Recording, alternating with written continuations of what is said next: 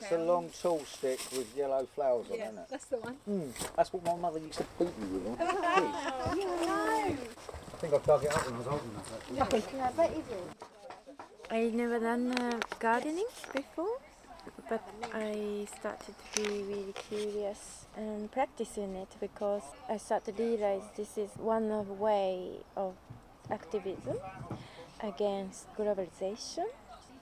We get to see the process of how our food is actually becoming, what we are putting in our mouths. It's freedom, and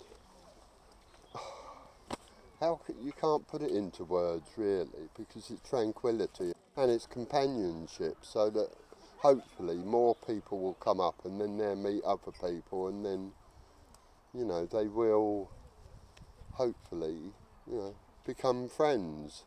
Plot 22 is an allotment garden, basically. But it's also a, a space for people to connect with nature and to get their hands dirty in the soil and just communally garden together and communally eat together and to experience the seasonal changes. It's not a community feeling in Brighton. Can't say that it's a community town really. Right, there's, there's lots of tea here that's brewing. There's milk here, and I think there's some tea. The old fellas have gone. Anyone wants herbals? You know, the characters, there's no characters anymore. The person who had this plot, Derek, he was an old character. It's a younger clientele now.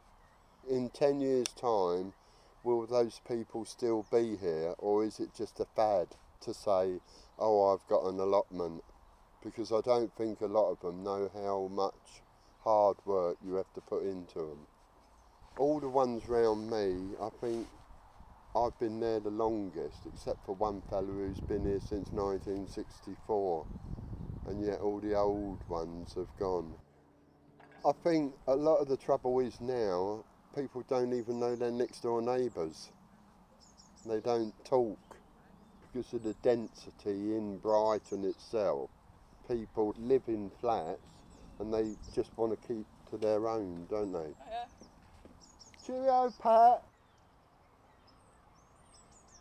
I know most people up here, and like they have a laugh and a chat with me.